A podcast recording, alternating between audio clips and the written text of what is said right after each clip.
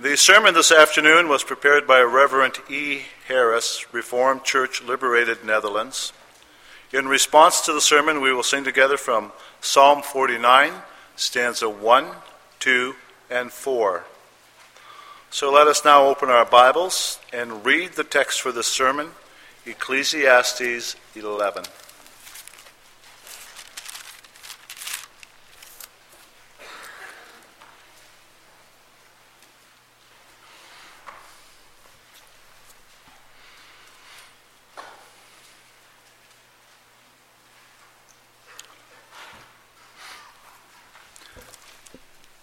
Cast your bread upon the waters, for after many days it will you will find it again. Give portions to seven, yes, to eight, for you do not know what disaster may come upon the land. If the clouds are full of water, they pour rain upon the earth.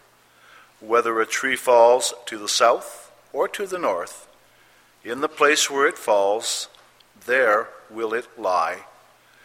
Whoever watches the wind will not plant. Whoever looks at the clouds will not reap. As you do not know the path of the wind, or how the body is formed in a mother's womb, so you cannot understand the work of God, the maker of all things. Sow your seed in the morning, and at evening let not your hands be idle, for you do not know which will succeed whether this or that, or whether both will do equally well. Light is sweet, and it pleases the eyes to see the sun. However many years a man may live, let him enjoy them all. But let him remember the days of darkness, for they will be many. Everything to come is meaningless. Be happy, young man, while you are young and let your heart give you joy in the days of your youth. Follow the ways of your heart, and whatever your eyes see. But know that for all these things God will bring you to judgment. So then, banish anxiety from your heart, and cast off the troubles of your body, for youth and vigor are meaningless.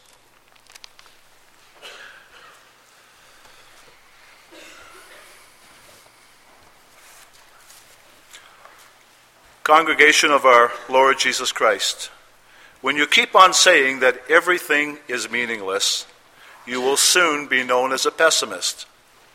This value judgment has been applied to the preacher as well.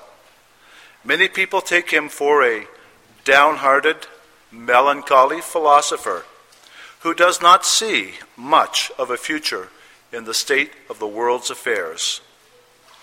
But is this really the truth?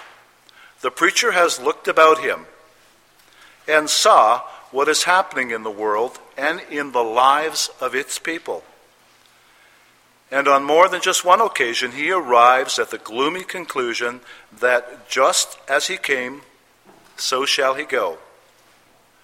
And what gain has he that toiled for the wind? How transient is human life! And how hopeless is all of man's toil and exertion. If you come right down to it, everything remains the same. The circular movement of life's cycle seems to keep on going, endlessly and tediously. Do we recognize the preacher's findings, congregation? Do his gloomy conclusions not gain relevance in our own days? Just take a look at what people are busying themselves with. How often have they not tried to make our existence attractive? Several social systems have been designed just for the purpose of making mankind happy and satisfied. In our own days, we have witnessed the collapse of the communist system in Eastern Europe a system that was built up with enormous energy and cost, and it had to be torn down. And what ultimately will take its place? Is it not true that our so called Western freedom has proved to be a cover up for a huge accumulation of corruption, injustice, and godlessness? And what about us, ourselves? Will our attitude be that of a group of dispirited, resigned onlookers who passively wait to see how things will develop? It is possible that you get so totally wrapped up in everything that is happening that you forget your own task, your calling as a Christian. This conduct leads to a real threat for the church. By means of modern media, we can become spectators of what is happening worldwide. The preacher in his day was unable to do this. But the person who can only observe without the trust that faith provides will indeed get bogged down and stuck. This is the theme of the book of Ecclesiastes that it puts on its agenda. The preacher is more than a philosopher, since after all, he is a preacher. This name proclaims his office, and it speaks volumes. He is a teacher of wisdom who instructs the congregation of God. The preacher speaks while being led by the Holy Spirit. He speaks with a view to the future. While he is wrestling with the riddles of God's sovereign rule, this preacher steers the congregation in the direction that leads toward the Savior, the Messiah, the Christ, who is to come. In this capacity, he also addresses the Emmanuel congregation about its attitude toward life. We shall further examine this in the chapter chosen for our text. The preacher instructs God's congregation, which is on its way to the return of Christ, to meet life head on in the confidence of faith. This they are able to do by trusting in God's power, by enjoying God's light, and by taking into account God's judgment. Cast your bread upon the waters, for you will find it after many days. These words from Ecclesiastes are well known. But they are a bit puzzling as well. The preacher here is using metaphorical language. Verse 1 is not an invitation to throw a stack of bread slices into the lake. Not at all. What is meant by bread in this passage is the source of your livelihood. It's all about making a living, about your possessions. It's about your physical energies. In short, it means the whole gift of life's potentialities that God has endowed us with. There are many people who took verse 1 as a call to administer charity. In other words, a summons to give generously to those who are needy. Certainly, this kind of giving will not put you into bankruptcy. On the contrary, it will be richly rewarded. Still, it would be incorrect to limit the preacher's exhortation to being charitable. What we read here deals with a call that is more general. It is a call to work with the means and the gifts God has endowed us with. The preacher sounds a warning that we should not give in to defeatism or just plain give up. Instead, we should buckle down and invest our energies and the means that are at our disposal. This will involve a certain amount of risk taking, much like that of a ship owner who has invested his money in ships. He has to let them go out on the high seas. And it may seem at times that they will become playthings of the ocean waves, casting your bread upon the waters. What will become of it? Yet take courage and do it anyway. See your calling and follow it up. This is what the preacher is telling the congregation. In the next verses, he enlarges on this exhortation. It is a good thing to work as a child of God in his service, no doubt about that, but not with one's mind in neutral. We should not act recklessly and without wisdom. We must be ready to do battle in the kingdom of God, but we have to work that out with the best strategy. Systematic planning is a must for God's children who are going to be actively involved. But verse 3 and 5 add to this that you can't stop misfortune or disappointment from coming your way. When the gray rain clouds cover the sky, it is bound to rain. Once a tree has fallen down, there it lies. What is done is done. But no matter how threatening and uncertain the future may look, it should not bring about that you no longer dare to meet life head on. So, do not give in to fatalistic ideas. Fatalism fills people with anxieties and it will stunt them. The preacher says, however, that we are not victims of fatalistic rule, but that you are subject to God's sovereign counsel. His divine counsel which stands forever. That is what verse 5 is about. And there lies the actual foundation for the exhortation in verses 1 and 6.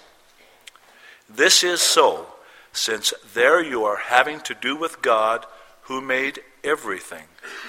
Granted, verse 5 tells us as well that God's counsel is hidden from us. What the preacher mentions here is completely in accord with the words of Moses, who says that the secret things belong to the Lord our God. The day of tomorrow is hidden from us, and what will happen tomorrow is known by God alone. Just as little as we can understand God's work of creation in the womb of the mother, so little will we be able to grasp the course of God's sovereign rule over our lives. For God's thoughts are not our thoughts, and neither are our ways his ways. Yet this is not the end of the matter the element of mystery that is present in whatever comes our way can be most distressing for us. Why is this? It is because we consider it to be utterly senseless and we cannot figure out the logic of it. Our insight fails us. But this we know God created everything, and He still upholds and governs it all this is not done haphazardly, but according to his eternal counsel and providence. At this point, all of you should realize again that the one who speaks here is the preacher who is addressing the congregation of God. This was the congregation that looked forward to the coming of the Messiah. In other words, they were, a, they were the church people who knew the plan of God's counsel to be focused on the fullness of time.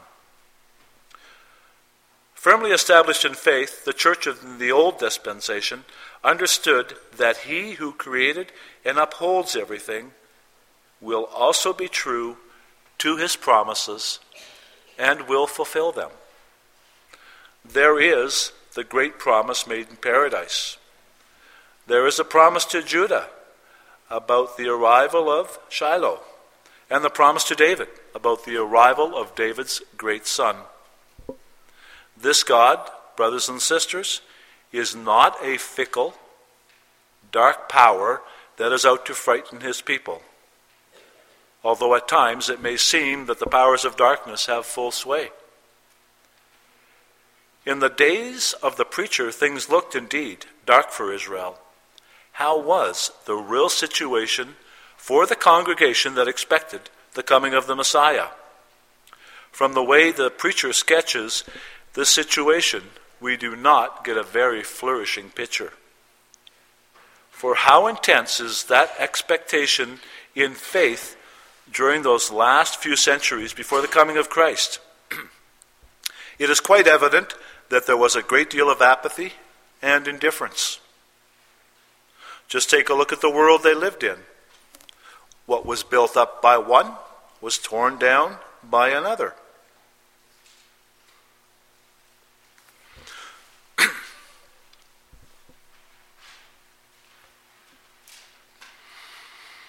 the godless are honored and respected. They have it. made, so to speak. The righteous, on the other hand, have to suffer for it. For them, reason enough to adopt the fatalistic view of life. Still, the preacher emphasizes that it is not a dark power that is in control of everything. Instead, it is God who makes everything. It is He who wants to be the shepherd of His people for the sake of His Son, whom He sent, His anointed King. And so today, congregation, which is looking forward to the coming of Christ, is the position uh, or is in a position to know this more clearly yet. The Creator of heaven and earth governs all things through His Son, Jesus Christ. Today, we are on our way to the second coming of Christ. And while we have closed the 21st century and are well into the 21st century, we can still understand the preacher's somber meditations. There seems to be plenty of reason for fatalism, for what is so different today than was of days gone by? What has really changed? Throughout all the centuries, what has been the result of all this human endeavor? This modern age we live in, it too is full of vanity and futility. And there are many people indeed who live in casual indifference. Only in faith will you have the courage to stand up to life. In church, you don't get a call to hide yourself in a place of shelter because times are so uncertain. You don't have to look for a shelter because you have been provided with a shelter. God, who made everything, is our refuge and our shelter. He is our Father for the sake of Christ his Son.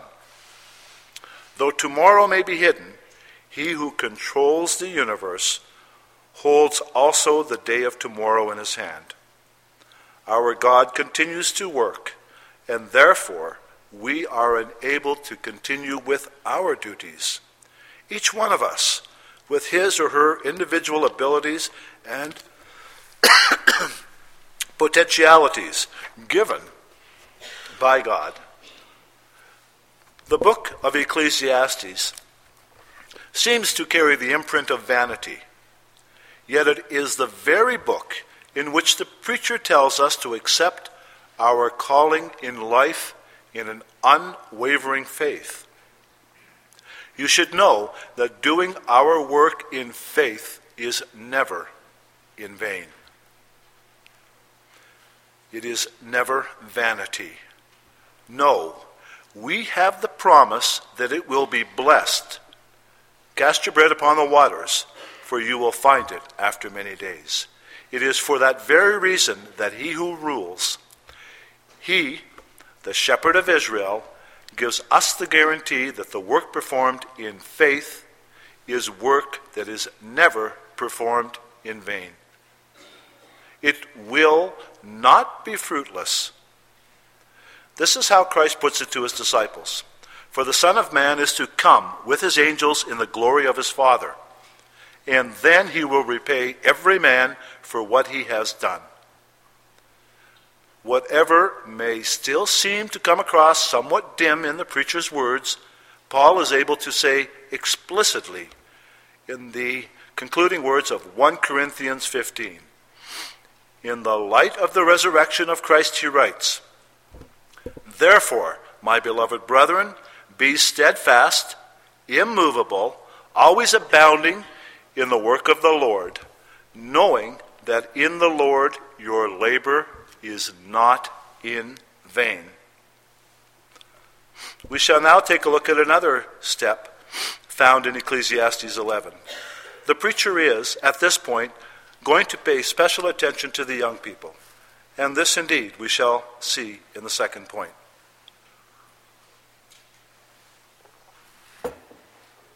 The preacher says, Light is sweet, and it is pleasant for the eyes to behold the sun. If you have been thinking that the preacher could not be anything else but pessimistic, you certainly have to think again when you read verse 7. For he says that there is a good reason to accept life cheerfully. The light he is referring to has been made by God as well. The light that still spreads over life is sweet. It is a gift from him, who is the fountain of life, and in thy light do we see light, as we read in Psalm 36, verse 9. There was a time that life was filled with pure light. That was in paradise. Life at that time was unblemished joy because of God, who shows us the true light. Ever since those days, our life has acquired so many dark stains. It would seem as if a dark curtain has been drawn over it. Clearly, perhaps more than anything else, it was the dark shadows of existence that the preacher has taken note of. God made everything, and he saw that it was good. But now a deep, dark shadow lies over the world. As a result of sin, the world now wears a veil of darkness. In the book of Ecclesiastes, you run constantly into the darker side of life because the dark shadows of death are everywhere. When you judge our existence by what you see, you will have to agree with Ecclesiastes 9, verse 3, that one fate comes to all. Also, the hearts of men are full of evil, and madness is in their hearts while they live. And after that, they go to the dead. This prospect of death has many people trying to make the most of it right now in a live for the day mentality. Crowds of those who constantly pursue happiness are on the march with only one goal in mind do whatever you like. Just do it. Because before you know it, it will be too late. But, and this is somewhat curious, brothers and sisters, while we listen to what the preacher has to say at this moment, he too seems to come out with something quite like live for the day. Life is good. And when you receive days of happiness, go ahead and enjoy them. The young people are addressed in this message. He addresses them individually. Rejoice, O young man, in your youth, and let your heart cheer you in the days of your youth. You, young people of this church, be aware that the fact of being young, this beautiful time span in your lives, will pass away all too quickly. The springtime of your life opens up many opportunities which you will no longer be able to enjoy later in life. So, you may experience those good times with your eyes wide open and enjoy the things you find attractive. But wait a moment. Is this not strange to read this of all things in the Bible? Is it not selling out or being in league with the advertising tactics of the media? No, it does not. And why not, you may ask? Well, because we have to keep in mind who it is that is saying these things. He is the preacher, and he is addressing a congregation that is looking forward to the Messiah, the Christ. A congregation in accordance with the word of God's covenant. And when this is truly the case, well, their life can be enjoyed, for the light of God's grace shines upon it. Their life will be bathing in the light of God's comforting presence, all for the sake of Christ's merits. If there is one place where our youth can be told the words of good cheer, it will be the church. It will be in the Advent congregation of our Lord Jesus Christ. So it was already in the old dispensation before his first coming. And so it is now, today, for we await Christ's return. When you, in faith, look forward to the coming of Christ, you will be able to see this light that is spread out over your existence. Today already, this light shines in spite of the existing darkness. How often must we be reminded of the distress that creation is suffering? How many more disappointments will you have to experience in your own lives and will be suffered in the lives of many others. But the greatest happiness in life that cannot be taken away from us because our Redeemer lives and will return. He is the one who has taken upon himself our curse. He is the one who wrestled with the most heart rendering why question of all time. That was when his agonizing question welled up out of the deepest darkness because of our sins. There Christ suffered bitterly so that the light could once again become sweet for his congregation, so that life could once more be enjoyed as it was meant to be. At this point, congregation, you will have sensed that verses 8 and 9 do not give us an invitation to let go, to cast off all our restraints. For we are not given a free ticket to indulge in all of our desires. The words, to walk in the ways of your heart, do not mean that you are free, that you are free to indulge in your wrong desires. No, what is meant here is to walk in the ways where you feel right at home as a child of God. You are allowed to be all fired up as far as your ideals are concerned, but they should be ideals firmly established in faith, namely a faith that is looking forward to the future. It is not so that the history of the world is going to end up in a great nothingness, which would indeed be the absolute and ultimate vanity. No, history will end up in the perfect completion of God's kingdom, which will be everlasting. That is why the young people of Christ's congregation dare to face life. And that is why they are able to enjoy it cheerfully because they will try to make themselves useful in doing what God, in His grace, has given them to do. And that is why, too, we will all be able to face this life cheerfully. This world is the world of God, our God, and Christ is its rightful heir. And through faith, you are co heirs with him. Through faith, you must also take into account God's judgment, which is on its way. We shall briefly consider this issue.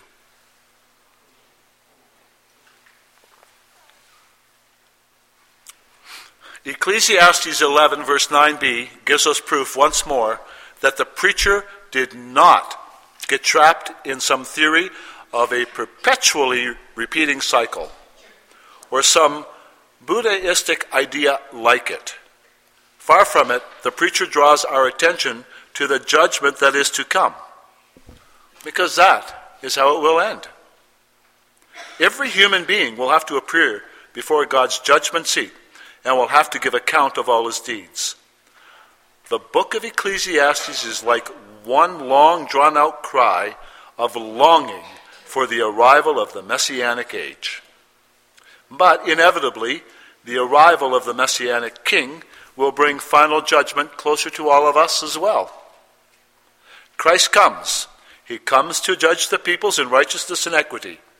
So does verse 9b not put a damper on what just came before? Does the preacher not take back what he first let us have? No, that's not the way it is, congregation. Again, what is at work here is this. We see an office bearer at work, and his goal is to keep the congregation on the right track. Their faces should be turned toward him who is coming. The judgment of the coming king will be upon all people, and that goes for the people of the church as well. But with this difference the congregation that expects the coming of Christ knows that it is going to happen. We are in the process of preparation.